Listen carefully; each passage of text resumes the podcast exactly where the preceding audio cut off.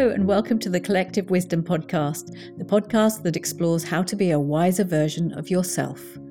This is a podcast that helps you to tap into your own inner wisdom and find the answers within you for how to live your best life. I'm your host, Kat Preston. I'm a certified life coach, and I help people to turn down the noise in their heads and tune into the wisdom in their hearts. Every week, I'll be asking my guests to tell their stories about what they've learnt along the way and share some of their wisdom with us. I'm so thrilled you can join us.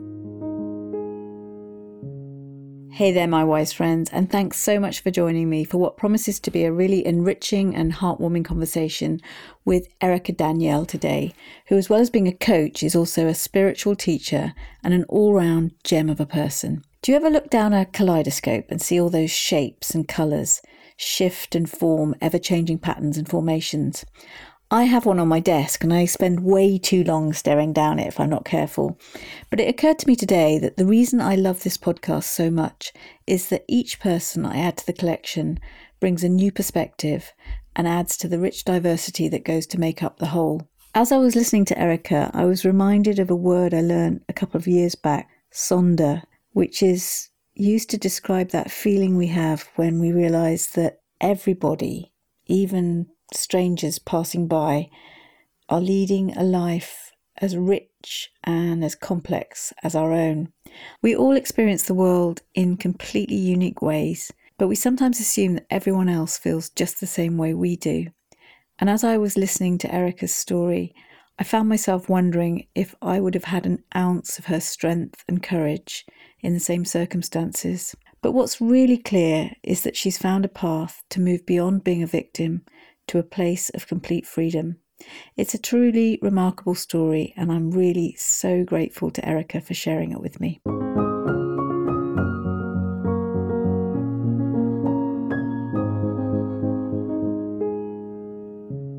With me today, I have Erica Danielle, who is a former big law attorney turned life coach and meditation teacher.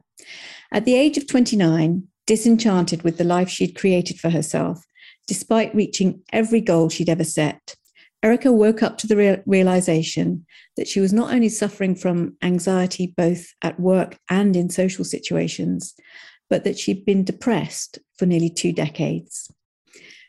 With these realizations, she felt a strong pull to leave her career and start a spiritual journey that had been a quiet whisper in her ear for as long as she could remember. She spent the last 13 years learning, exploring, and sharing how to live from an awakened, joyful place that's available to us all. And she now runs a successful coaching practice from her base in Amsterdam. Erica came into my life as she was part of the coach training team at the Institute of Professional Excellence in Coaching, or IPEC, where I took my coach training. Her presence is at first calm serenity, but underlying that there's a real playfulness, maybe even a mischievous glint in her eye that makes her a lot of fun to be around. I've loved digging into her beautiful and poignant Instagram posts at Erica Danielle Overshares. She writes so honestly that it really can't help but resonate. So it's my great pleasure to have her here today to share some of that immense wisdom that she's picked up along the way.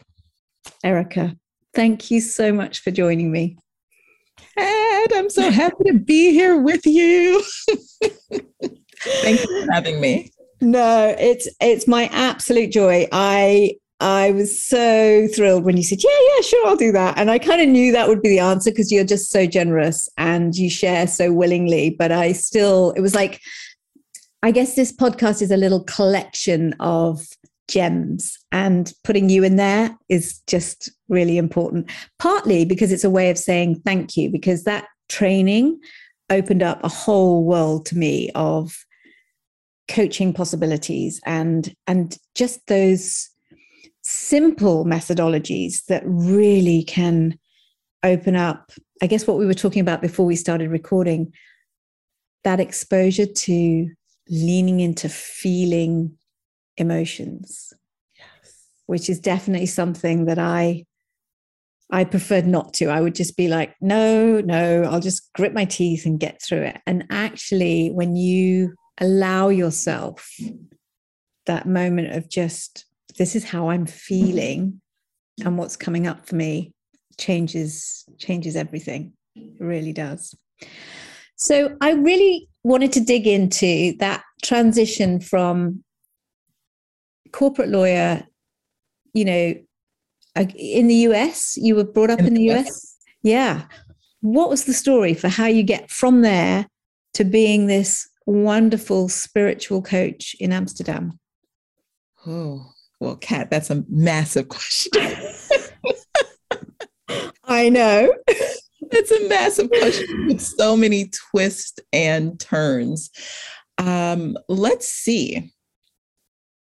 So, as as you just shared, at 29, I had, you know, a little backstory. I'd been dating my now husband, who is Dutch, which is why I'm here in Amsterdam, for maybe a couple years at that time, two, three years at that time.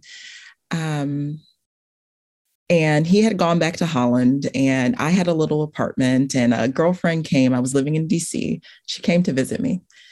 And I was talking to her about how normal and natural it was to wake up in the morning and feel like you had to dig yourself out of the hole of life and just, you know, just to get to zero, just to get to mm. okay, you know. And my girlfriend said, No, I don't know. I don't know what, what you're talking, talking about. about. Yeah. And I was like, oh my gosh. Is is this not a thing? Are we not all waking up just feeling so down?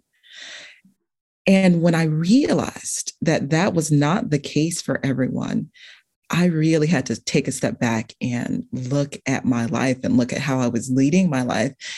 And also you know, with that comes some hope as well that maybe it doesn't have to be like this every single day.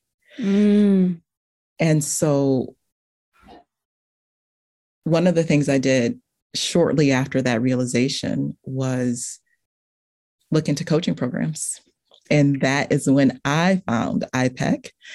And uh, I went through that process within the year of the realization that wow. I was in a tough place and I had been for 20 plus years. Gosh. So yeah, I hadn't realized that that it was actually coaching that kind of started that journey if you like, which is a very similar story for me. It's like the more you dig into it, the more you lean into how much capacity we have to to to bring that acceptance of who we are. Because there's a lot of it is about digging into who you truly are underneath which i did not know about coaching. I, I really did not know that at all and when you start to bring that level of acceptance and consciousness you know just bringing things into what were maybe in your subconscious just out in the open even even that thing around oh I'm feeling this level of anxiety and depression. Not isn't isn't that just how it is? Yeah. hugely powerful. Hugely powerful. So you you trained with IPEC and you became it, was it just a sort of uh, you did this as a side hustle or did you just say right i'm just going to give up the law and move away and i didn't know you know, the person I was back then did not think it was really possible to just go off and become a life coach. And honestly, mm. In 2010, 2011, it kind of wasn't a thing. you know, like, no, no. It was a very different experience to be walking into. Um, but I knew I needed something and reading about these energy levels and you know i i had already started to wade into this idea of consciousness and being who i truly was reading a lot of books on spirituality doing some meditation but i wasn't living it mm-hmm. and so mm. when i read about ipec and the approach that they took to coaching it felt so similar to the things that I was already trying to integrate, but I, I, just hadn't found a way to actually do it. And so that for me was sort of the link to putting it all together and starting yeah. and I guess also building a whole, it's like a spiritual practice, but it's actually also how you're going to live your life. That's how you're going to earn your living. That's how you're going to share what you have to say with other people. It's through that medium of coaching, which kind of then makes it all a bit more possible. Exactly this. Yeah, exactly yeah. this. And so as I was going through the process, I, I started to open started to really, really open up to what could be possible and to the effect that my thinking and my feeling had on my life. And so back then, there was a four part process of becoming a coach. So, four different modules. And after module three, I quit my job. Right. And you just knew. Yeah. I just knew this, it's time. Life is short and then we die. And a funny story is I I went to the partner that I worked with the most and I said to her, you know, I'm dying. We're all dying. And I don't want to live like this. I don't want to live like this. And she was like, I mean, well, that's objectively true. we all are marching. I can't deny it. so I put in my resignation. I moved to Amsterdam where Willem, my my boyfriend now husband, was living, and I actually laid on his couch for three months watching uh, binge watching TV series. Oh, that is so honest of you. Because yeah, I think we all like to have this story of just, and then it just evolved into this. You know, these doors started opening, and it was all having. No, I felt like one hot mess. yeah, like I, I literally want to dispel of the idea that it's just that easy. It like legitimately drives me crazy. Yeah, yeah. People make it seem like, and then I was this. And no. it just happened, and I didn't have to show anybody any of the messy stuff that goes on behind the scenes. No, it was a hot mess. My boyfriend would come home and it would be dark in the house. like, oh God. No light said, come on. This is spiritual awakening. I want no part of it. exactly. Exactly. And I had done a, done a semester of law school in Amsterdam. And so I had friends here, and he's like, you know, you got friends here. And I'm like, I know I have friends here. he's like, maybe you want to see them? I'm like, no, I'm fine here. I'm busy working on my new identity. exactly. I am so, it might not look like it, but I'm really, really busy. And and I was. Yeah. I was busy shedding so much of who I thought I had to be and feeling into the pressure of well, who do I become? Because I was I was I spent my my life becoming a lawyer. Yeah. Becoming yeah. successful. And now I'm what am I? You know, it took me quite some time. So eventually what happened is I ended up going to India and oh wow studying yoga and I came back and opened a yoga studio in Amsterdam and my whole so I went totally off the path of coaching. Yeah. Wow. And, you know, had some coaching clients through yoga and really focused on sort of spirituality and and all of this and all that while I'm still on my journey. Um, but it took me a really long time to stop telling people I'm a yoga teacher, but you know, I used to be a lawyer. I've got all the things, shiny badge. I did all that. Yeah, don't worry. Oh, I'm amazing. I have like social proof that you can trust yeah. me. So yeah. That is so, I mean, just you. It's so open, it's so honest. And I think it's that you talk a lot about acceptance of yourself, of who you are, and through that, finding that healing, that that inner confidence, that trust. And you're right, it's not um, that's not an easy path to take. A being that open anyway, but but it doesn't just happen overnight. You don't just go, oh, I'm going to switch from corporate lawyer to spiritual healer, teacher, coach. It's it's it's an evolution. It yeah. Is. So powerful, so powerful. And so when you're talking about, you know, you went right back into your childhood and, and you know, on your website you were saying about there was some trauma there.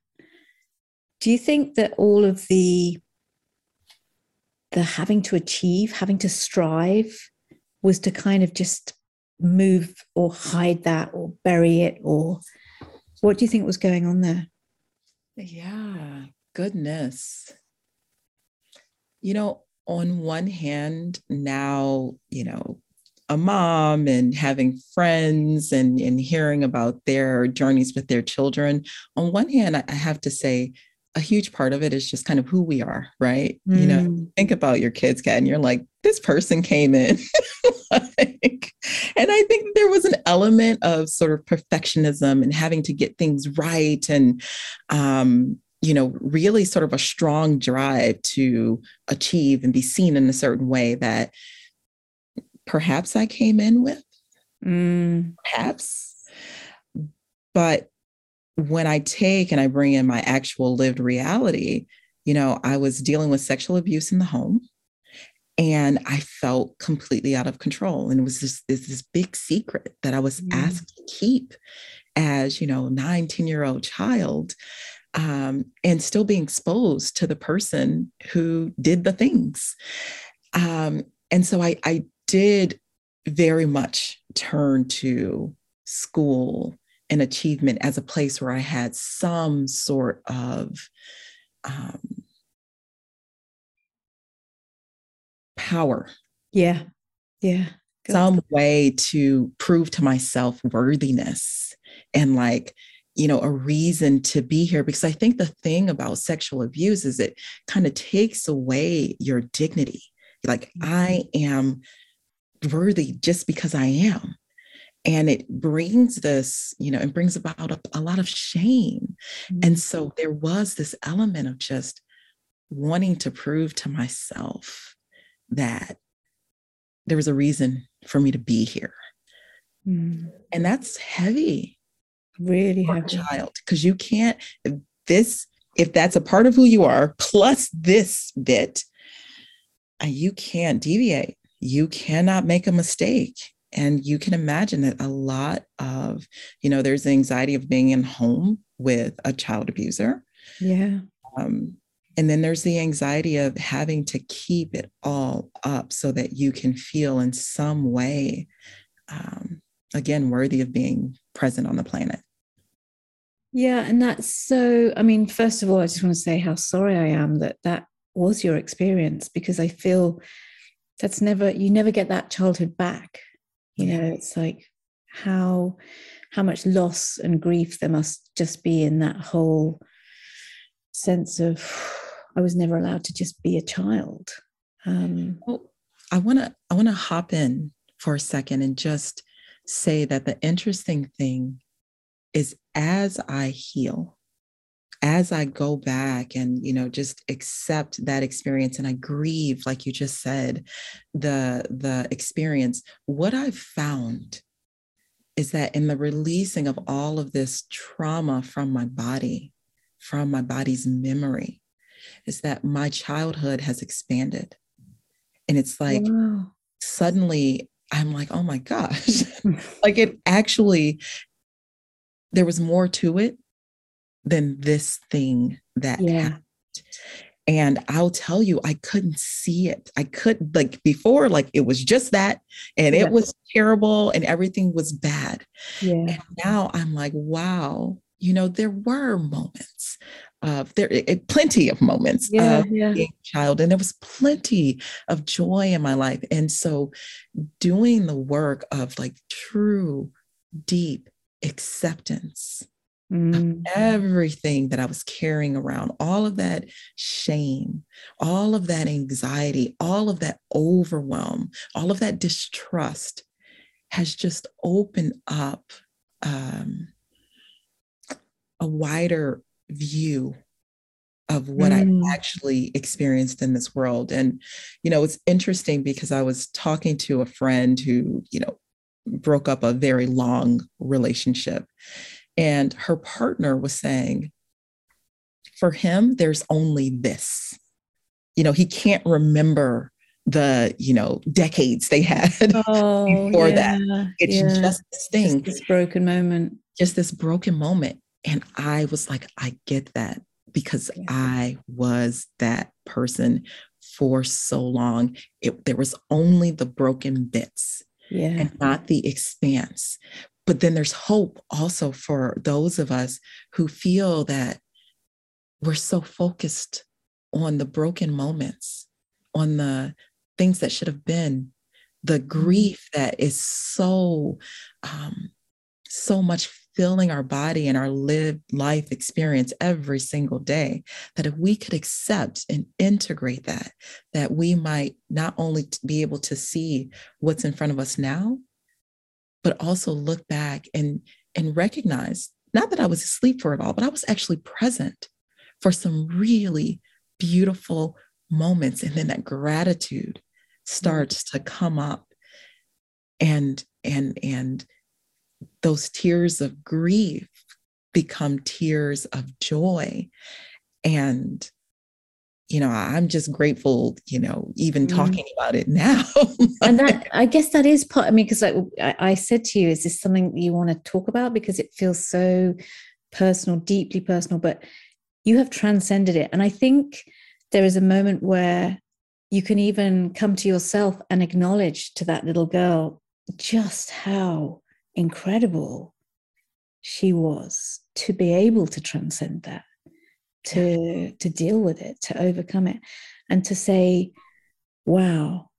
And that's me. That's that strength that that determination that that is power isn't it? That's it truly is. Yeah yeah.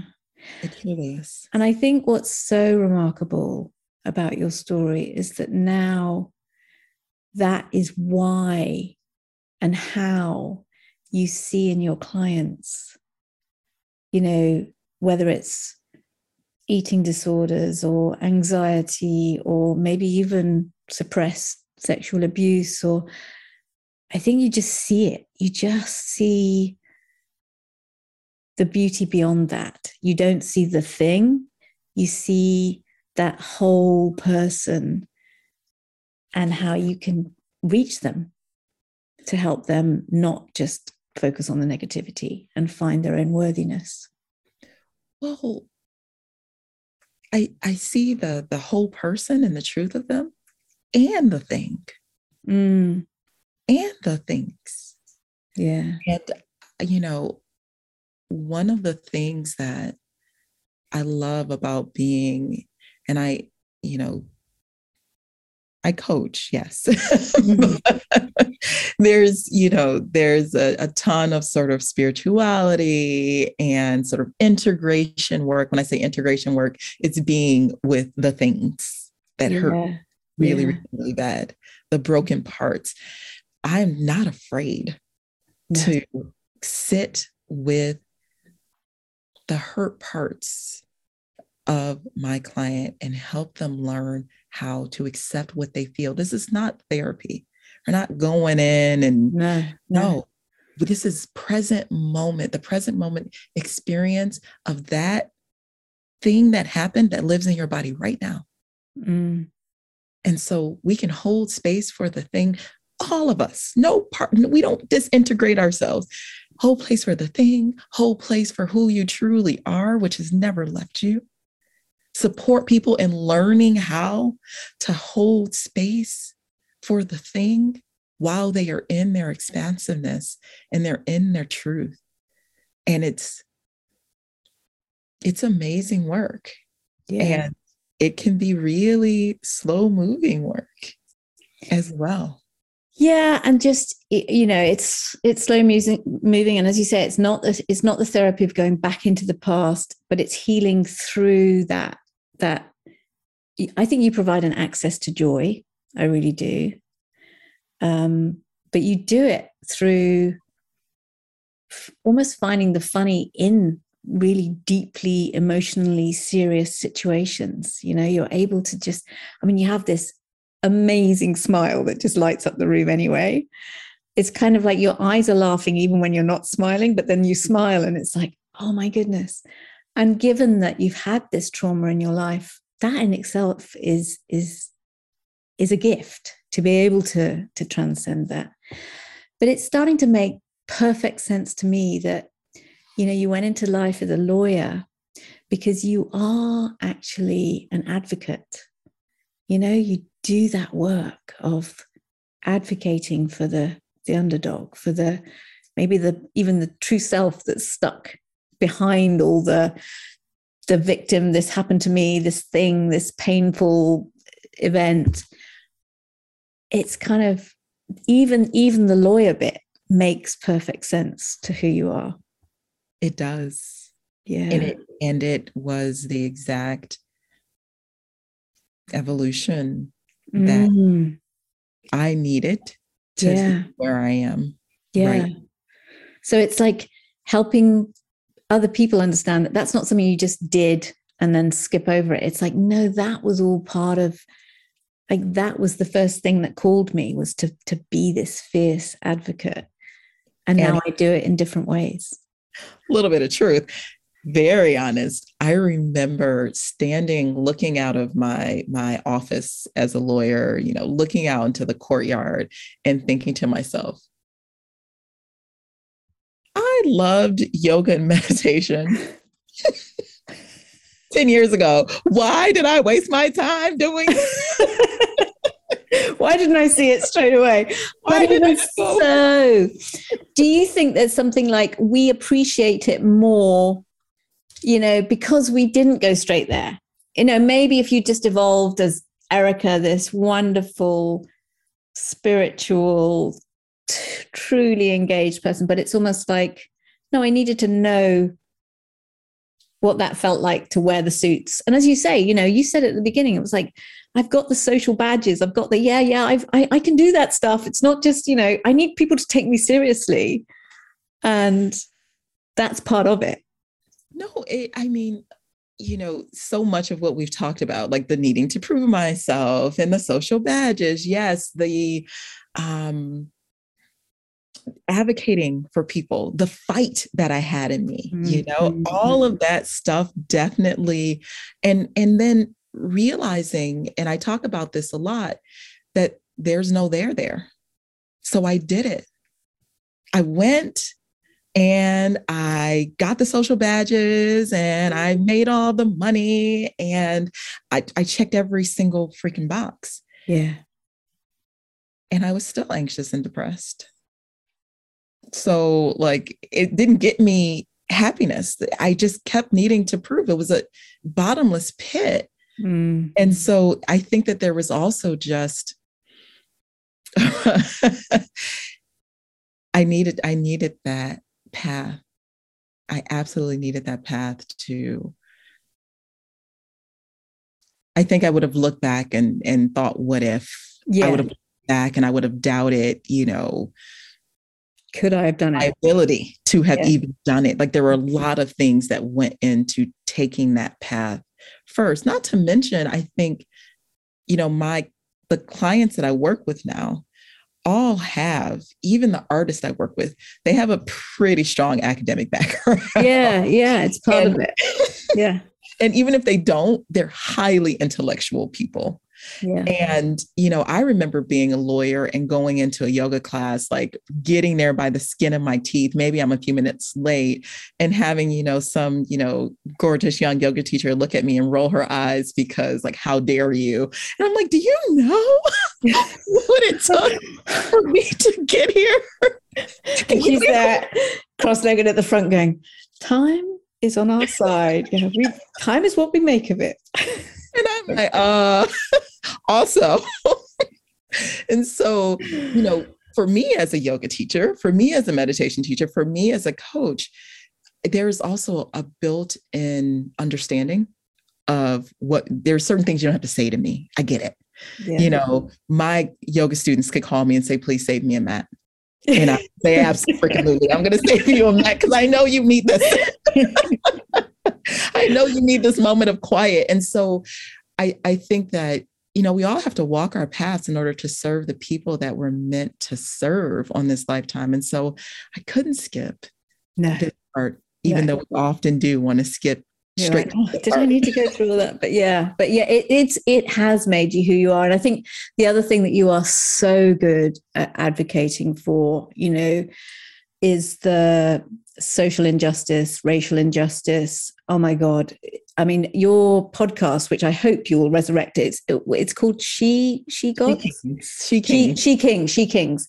And it's with your friend Ali, who's also a coach. Those conversations are, oh my God, so powerful. And I think, especially the ones that were happening around 2020, George Floyd, really powerful yeah advocacy for this is things have got to change. And i loved what you said about okay we can we can theorize about this now but the work is actually starting to love your neighbor look to the people around you be those anti-racist activists. It's not it's not enough to say i have black friends. It's it's really about making a difference one person at a time. It's so powerful. That's exactly it. It's it's interesting around the time of um, and, and really as a direct result of the George Floyd, it's George Floyd um, murder you know, one of the things that I was saying um, back then, and I'll continue to say, is that what really stuck out to me, I never watched the video. And one thing I, I won't do at, on this journey is give any, you know, attention to, I won't be another view on mm. these things. Mm. Um, I remember the last video of um, a Black child being hurt um, that mm. I watched. And I said, oh, never again. No. no. I am not bringing this energy up in my body, but I'm going to do all of the work I can to clear it for yeah. all people who have experienced injustice because it lives in us. But I remember thinking to myself, having heard what happened to Joy, George Floyd, that someone, uh, a police officer, had kneeled on his neck for you know eight or so minutes, if I recall uh, correctly, and I thought to myself, who is the person that would do that to another human being? Mm. What must be like if I could look into his eyes as he put his weight on a on, on this man's neck, what must be broken? What must be hurting? And so there was this grief for George Floyd, but there was this grief for humanity. Yeah. For humanity. That's where we're all at. Yeah. Right. But it, it, it's, it's, when you think about that man, and I know a lot of people may have a visceral response and completely disagree with me. When you think about the police officer, I just want to pull him in and just give him so much love. And I'm so emotional saying it because something went wrong somewhere. Yeah. And this is what is being called out of each of us to not just love our neighbors that are easy to love, to love those people that it's impossible to love. Yeah, yeah. One of my teachers says, and I say this all the time our job on this planet is to love. And it is the people that you meet and the situations that you encounter, it's their job to give us a reason not to. yeah. Yeah. Mm. This is when you're doing the work, when you're willing to sit down and love the parts of you that hate that person, that hate those people, because there's a reason why you're so reactive to them. And that part of you is asking you for attention. And when you can love that part of you free, the yeah. one who hates, the one who hurt you, then you can start to love your neighbors. Then you can love any of them. Just incredible. And I think it comes from your own experience. I think I think that is that is what it's taught you, you know, that trauma right through from your childhood has taught you that capacity to to be that that person who can transcend what's actually going on and the unfairness of it, the the inhumanity that you see and just say, what is obvious is we can't carry on in the same way. Something's got to give, something's got to change, and be part of that conversation. Yeah.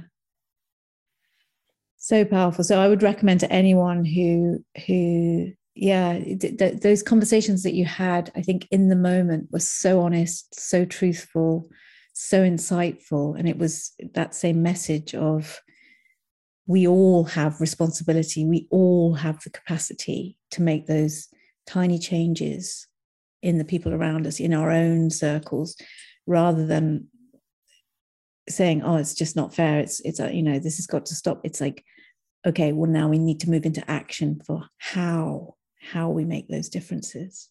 Absolutely. And letting to the to the extent that you can your action first be to love the parts of you that are hurting. Mm, mm. to love the parts of you that are hateful. To acknowledge them to listen to them. Yeah. To begin to create that space to begin to love your neighbor. Yeah. Because they got a ton of parts of them that are hurting too. That's the only way we can hurt each other like this hurt people hurt people. Yeah. And it's so i mean it's so important to have people like you who i mean you're in a mixed race relationship. It's it's you're in in Europe, you know, do you encounter much racism in in Amsterdam? I know it's here. yeah, yeah.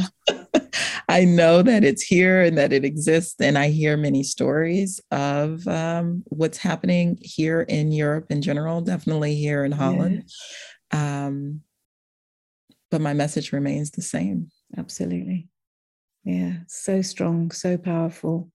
And I think it is that stepping into your own, like through your healing, you have found that power, that voice, that absolute courage and conviction.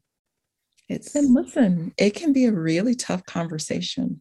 Mm. My perspective can be a, a really tough, tough, tough pill to swallow for many. And I completely and totally get that.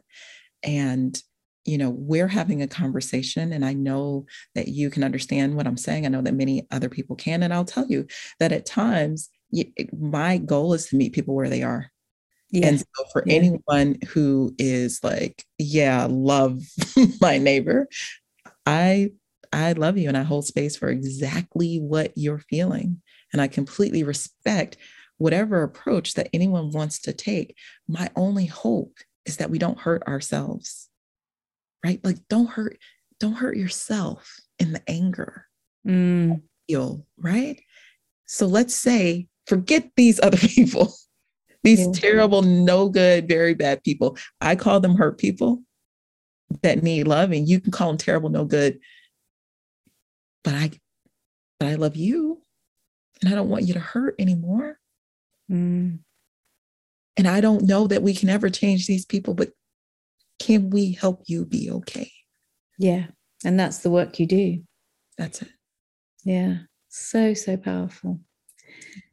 And I'm I'm curious as to how much, you know, because you have a beautiful daughter, how much becoming a mother has really reinforced that whole message. I mean, eh, it, as a mother, you just strike me as being so wholly present for your daughter. It's such a beautiful thing to witness. Um, how how did becoming a mother impact you? Mm. You know, oversharing. I, you know, the the first thing that always comes to mind. I was reading this um, post the other day about this woman who said, and I do not, but a woman who said, "I regret being a mom." I regret it, yeah. and and it was interesting to read it because she was just talking about like you know this is the effect that it had on my world and i was always a person who was on the fence and i don't regret it every day but some days and i was just like i love that she's pulled up that part of her that yeah. um that feels that way and, it, and it's holding it in love and respect and giving it its space to speak and so, you know, that's the thing that's tough in my mind right now with parenting, because I just read that. It can be hard work. It can be hard work. it can be hard work. And also, you know, I waited until my late um, 40s, my late 40s, wait, late 30s to have my only child, only human child. My fur baby is laying right here.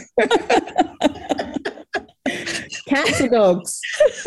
I have a 15 year old dog laying here. Oh, Yes. wow. and so, you know, it definitely was an adjustment because I was a person who, you know, I spend three months in Europe, three months in the Caribbean, then I go spend some time in India. And so I, I I've spent my life hopping around. And so that was a massive adjustment on the surface. But the strange thing about having beautiful Asha is that I I I almost don't remember when she got here. There are times really? where I'm like, she's always been here. Yeah. You know, babe, when we took that trip to, you know, this place or that place, she was She there? She there. like, of course she. And so there's this, you know,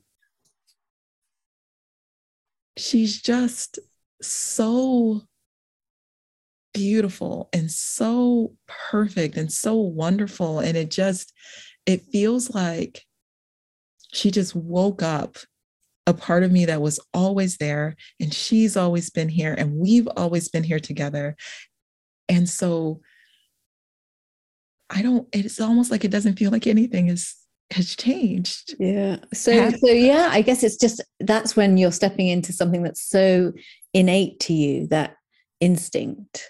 You're not you're not trying too hard. You're just you're just being.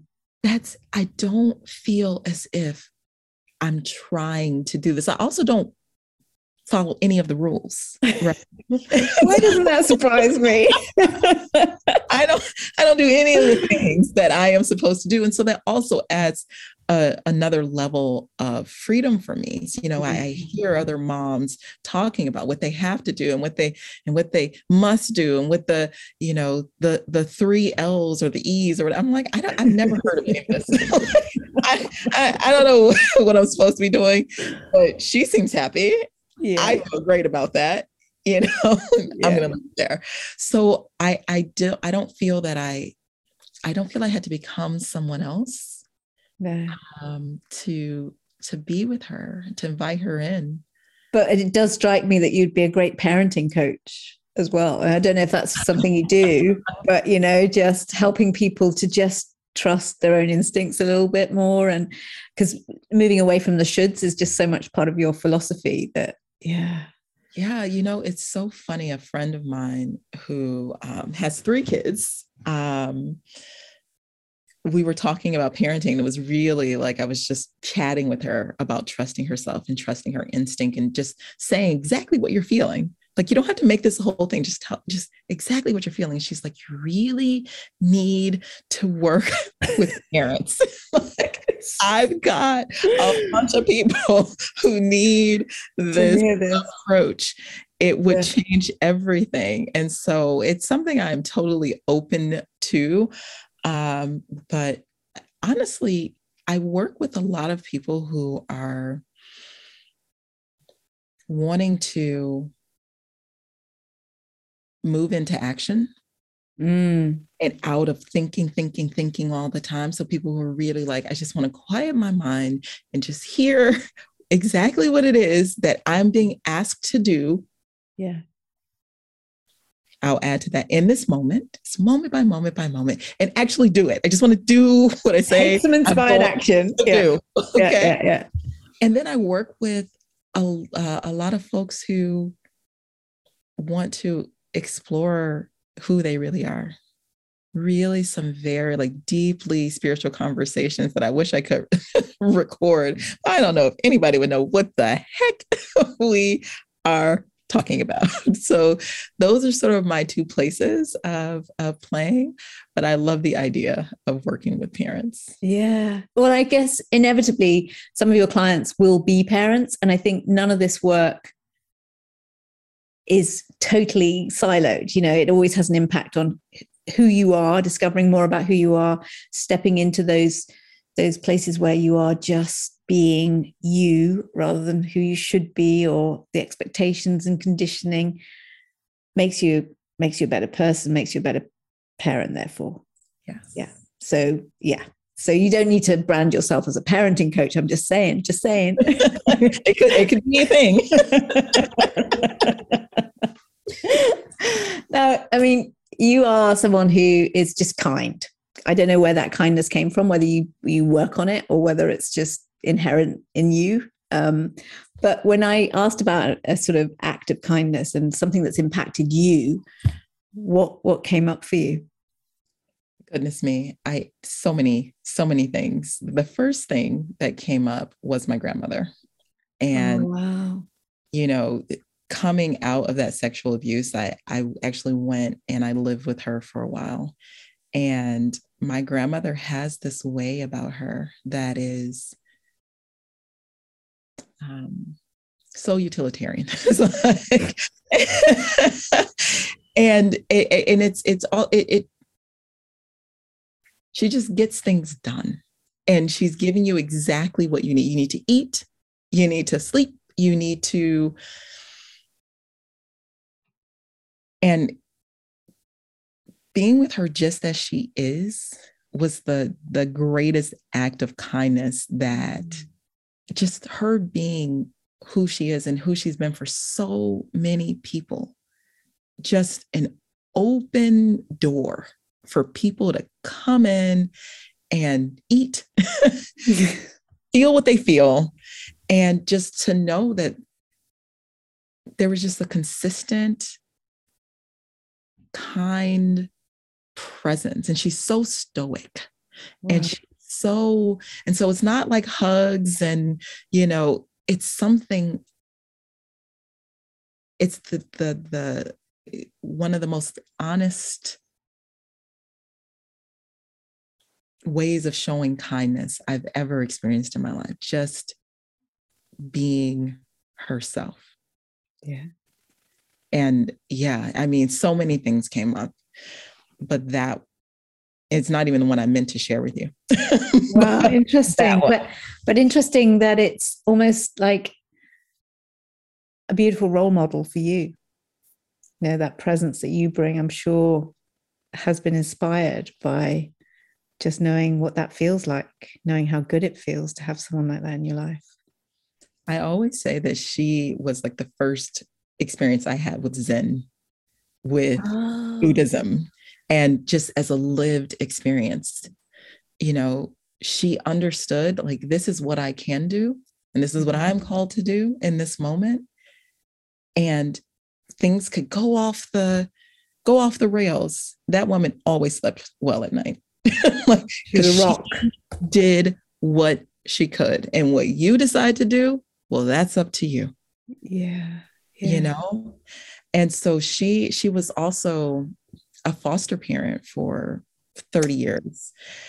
And, you know, just the, the adults that come back.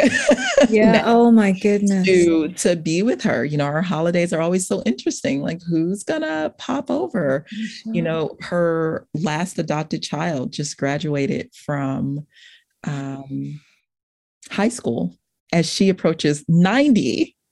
she is, Whoa. you know, sending off her her last child into the world. And i i mean and it's just who she is. Yeah. Still was you know if you come try to give her a hug she's like oh, get get away from me get away from me you know just something to eat. Right you know she's, she's gonna give you the hug you know she's gonna give you a little kiss but you know it's kind of eh, eh, but just so full of of service and and love for the folks that other people didn't love so much. Yeah, yeah. Because they couldn't. And never any judgment for the parents, not mine, and not the parents of all those other kids who came through her home. Wow. Which is uh, is a place of freedom, isn't it? Because you can just be and then there's no judgment on the child either. It's just Yes. Because the guilt they must feel about any judgment around these are still their parents at the end of the day. Never yeah. once. Never once. Her door was open to the parents and open to the kids. Wow. Just a wonderful human being. we could do with many more of her by the sounds of it. I wonder if there's cloning. Know, right? Oh, and I You're do right. hope she gets to hear this. I really hope she gets to hear this I because make sure I tell her every time I can. such a wonderful story. And- Write her letters. yeah, and I kind of hope some of those stories get written down because they're yeah. I've been trying to record them. So that's my goal to just get as much of her voice and her stories and her journey Yeah. um, recorded. Oh, that would be wonderful, wouldn't it? It would be like it starts to remind me of um, Tuesdays with Morrie, who was a, a kind of coach, and um, it was a he was a teacher. So his one of his high school students realized that there had been a long gap; he'd never sort of seen him, and so when they did get back in touch, he Morrie by then was had had a terminal cancer diagnosed, and so they just spent every Tuesday together, just catching up and and trying to make up for the lost time, the, the, the lost 20 years, even though nobody judged it. And it was, but the book that came out of it was just these, these chats and yeah, really powerful. I, I that, that would be amazing to hear Yes. from your grandmother. Gosh, what a powerful story. I knew, I knew though that there must be some influence in your life, some, somebody that was sort of just there as a, as that rock, because I think that's what gives you that that grounding of your own. I remember in our coaching, you you your phrase "slow is smooth and smooth is quick" just helped everybody who was like, "I got to get there. I've got to do this. I've got to just take take your time and breathe." I'll never forget it. Never forget it. That I think it's uh, maybe army. It's like a military quote, and that's yeah, yeah. not my vibe. But I was like, "That's good." yeah, absolutely. And it was just like like that. there are certain things, just mic drop moments where, yeah, I guess we'd just done a bit of tense training or something, and everybody was a bit like, I can't do it. I don't know what to do. And you're just like, slow is smooth and smooth is quick. Yeah. Well, Kat, we just, I, I personally, when I get really like mentally confused and I'm not quite sure what to do, it's because I'm so far ahead. Yeah. Yeah. act like And we're not taking the baby steps Yeah. towards where we want to go. Yeah. I'm selling the book. I'm getting Yeah. the publisher. I haven't written the word. haven't even written it yet, but oh my God. what am I gonna do? and yet your grandmother was you're going to need to get some fuel on board take each day at a time and we'll get there we will get there you know it's so funny that you you even bring her into that space because i i've been sitting with this idea of desire and like constantly wanting stuff and constantly trying to get to the the next place and recognizing that my peace is in in the moment yeah and just doing what's being called out of me in this moment. And as you bring up my grandmother, I don't ever believe that she was like, there's something out there in the future that I want. Mm, Not even in the world, but in the future that I want. She, and I, I that has to be, and I'm realizing like right now, has to be a big part of her peace. Like just because there's an uh, uh, that's an abundance mindset. That is a lack free mindset. Everything is already here yeah Every, everything's every. I have everything I need yeah right here in this moment, and that allows you to navigate this world with so much less weight on your shoulders and so much less talking in your mind. Yeah. which in itself is where some of the anxiety comes from Yeah. Yeah, because we're like 90 steps ahead and we've played a million different possibilities on this chessboard. so yeah, we're anxious. Oh my Yeah. God. and uh, am i doing it right and is this enough and yeah you're right it's that it's that moving from there's no scarcity because i'm right here right now i'm grateful for this moment and everything in it That's yeah it. and we i think we gravitate towards that energy when when we when we sense it people like that do end up attracting people because it's like ah, i'll just sit here for a while because it feels calm Yes, exactly that. Let's just have a seat in this moment because it feels okay. And yet it's so difficult in the world we live in to allow ourselves to be okay with what we have. Yeah. And not to be racing and thinking and oh my God, it's all coming and and and therefore you then try and put controls on something that's just not controllable. What's coming down the line what's going to what's going to happen tomorrow is way out of sight and way out of control. So the moment is is the place to be. Yeah. All we have but you've definitely inherited some of that stoicism you know that it runs in the family for sure. Tell me tell me about that.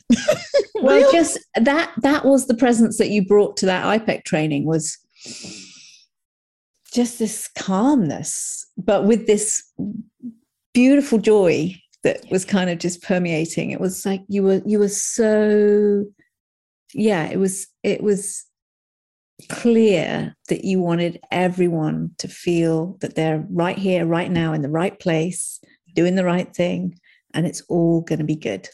Hmm. That was the sense. Thank you for that. I like to be like my grandmother.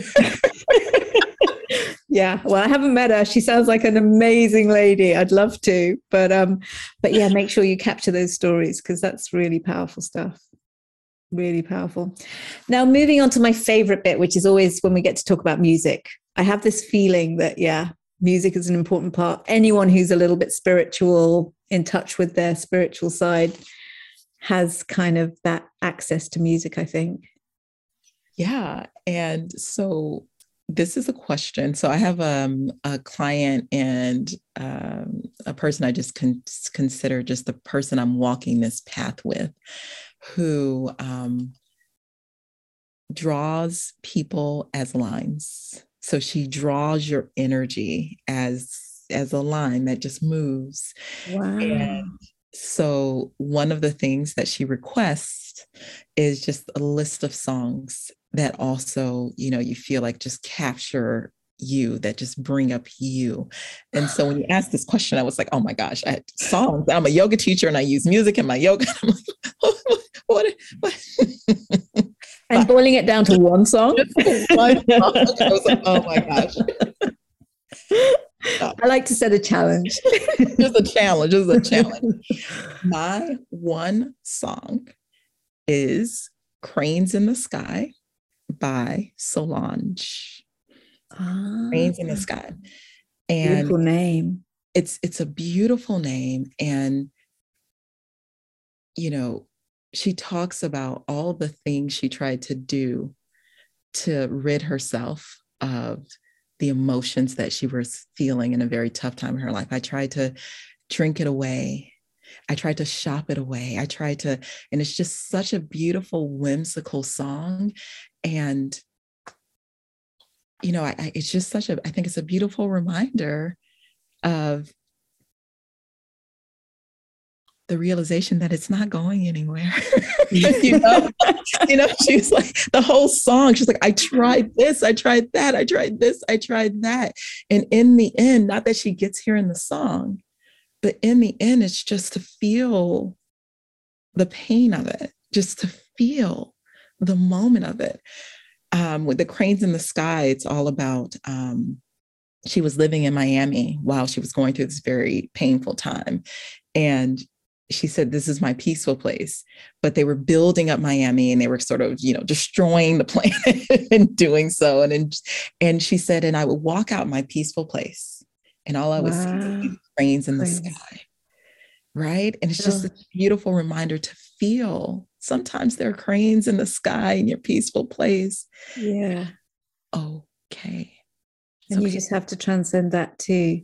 And it's funny because you said cranes in the sky, and I'm thinking there's a bird called a crane. It's quite a big bird. it's not very graceful. I was like, she obviously went somewhere there were cranes. no. and there's a whole different story there. A whole different story. A yeah. whole different story. It's so layered. And it's not, it's like before we transcend it, we've got to love ourselves free. Yeah. Yeah.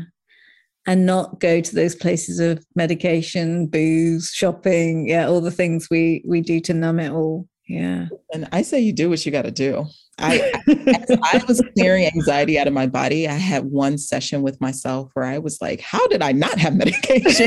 that was a lot of anxiety I just dropped. And that was after years of dropping anxiety. I'm like, somebody, somebody should have given me something. Yeah. I should have been seeking something. But no, I, I think that they're everybody's path is going to be different.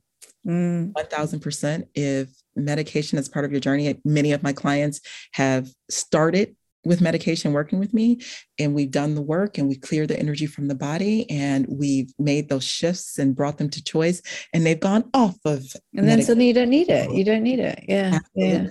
But yeah. if you got to get through the day but yeah no you're right to say there's no shame in it. There's absolutely no shame in it. Um it's more knowing what people like you bring, which is a powerful way of healing from the inside. I think that's that's what it is. But that that yeah, you're right. That is part of people's journey. And and not to say, you know, ditch the meds. Sometimes they're necessary. And but I think that you can't stake a claim on it, but there's a lot of sort of professional medical opinion that this is the only way to oh, yeah. cure depression and anxiety. And so much of what your story is about is understanding that they were symptoms of of stuff that you kept locked inside your heart you know and, it, and, that makes sense to me. I can't i can't prove it medically. I you know i don't have that background but it totally makes sense. And and that is true. And i think that whatever we're using whether it's shopping or sex or medication or drugs or food, complaining, yeah. food, drama, anger, whatever it is that we're into. It's like when we use that, when we go that way and only that way, yeah, then we just leave these parts of us just there longing to be seen.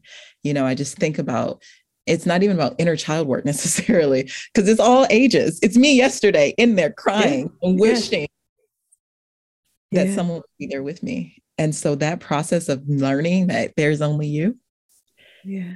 You are who you've been waiting for. Is I think it's the most powerful thing. Yeah. And that's your lived experience. And I think that's what brings that joyous smile to your face, is knowing that. Yeah, for sure. So, is there one piece of wisdom that you would leave us with? It's hard, though, again, to boil it down to like, but the thing that you have kind of relied on to get you through some of those tough times? I think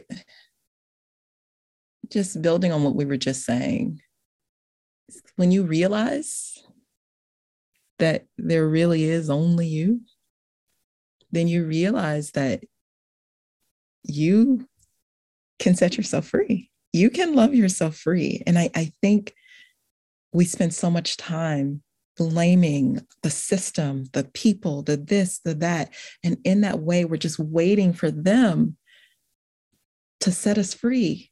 That we're waiting for them to tell us, you know, I'm sorry, I did this wrong. Here's the thing I owe you. But when you realize during one of my sessions, I know we're wrapping up, but during one of my sessions with myself, I was blaming, blaming, blaming, blaming, blaming one person and then many people. And then the question came, why can't you let go of this blame? And the big energy that came up was that if I did, then I would have to admit that I'm alone. Yeah. Um, if, if it's just me, and I'm responsible for everything. And it was, there's so much grief with that aloneness and with that responsibility. And then came an immense amount of joy and freedom in the realization there's only me. so let, let's do it. So that's a lot of words there's only you. And so that means you get to love yourself free. Love yourself free is that's a beautiful mantra. That's a beautiful phrase. So yeah. And it it kind of sums up your experience. It sums up who you are. and that presence that you bring to everything you do. So I think that's a wonderful piece of wisdom. Thank you. Thank you. Well, it's been, I knew I was so looking forward to this conversation. It's been an absolute joy to spend an hour with you. And I know that there'll be people listening to this who who want to hear more of this kind of voice of yours. So where where's the best place to find you? The best place, probably Instagram, Erica Danielle Overshare. I can highly recommend. and then my website, ericadanielle.com.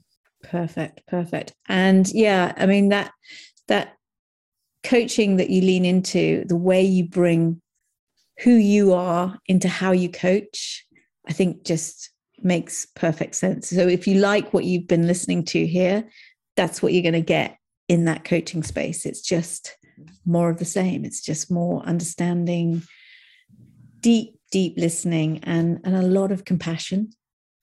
A lot of compassion. Thank you so much for joining me, Erica. It's been a joy and a real privilege to have you in my life. I really am very, very grateful. Kat, I am so grateful to have you in my world as well. I love this podcast.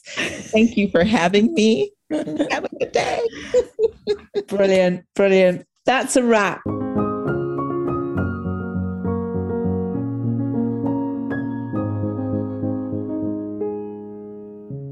What a powerful conversation. Honesty really is Erica's hallmark. And yeah, if you liked what you heard, I really do recommend heading over to Erica Danielle Overshares.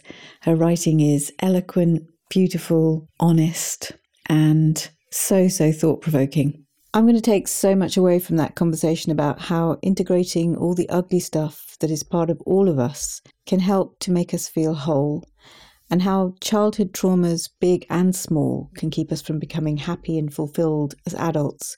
But that doesn't have to be our lived reality.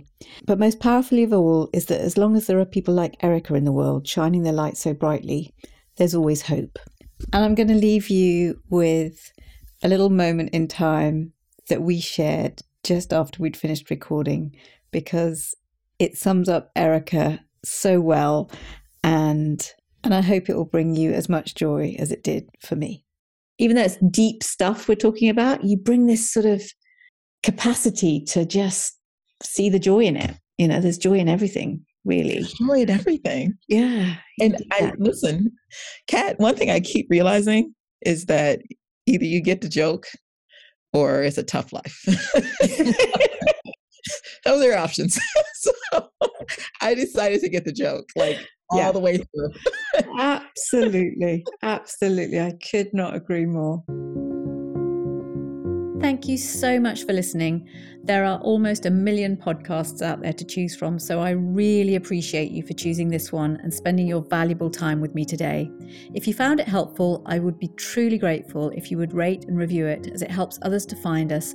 And if you haven't already, you can hit the subscribe button wherever you get your podcasts to be sure of getting every episode sent to you. You can find all the resources we talk about and more about my guests in the show notes over at collectivewisdom.podbean.com, or you can find me on Instagram at collectivewisdompod, where I'd love to hear any feedback, suggestions for new guests, or comments that you have. I'd love to hear from you. And if you're interested to know more about how my coaching can help you, you can find more about that on my website at katpreston.com. Thank you so much for joining me.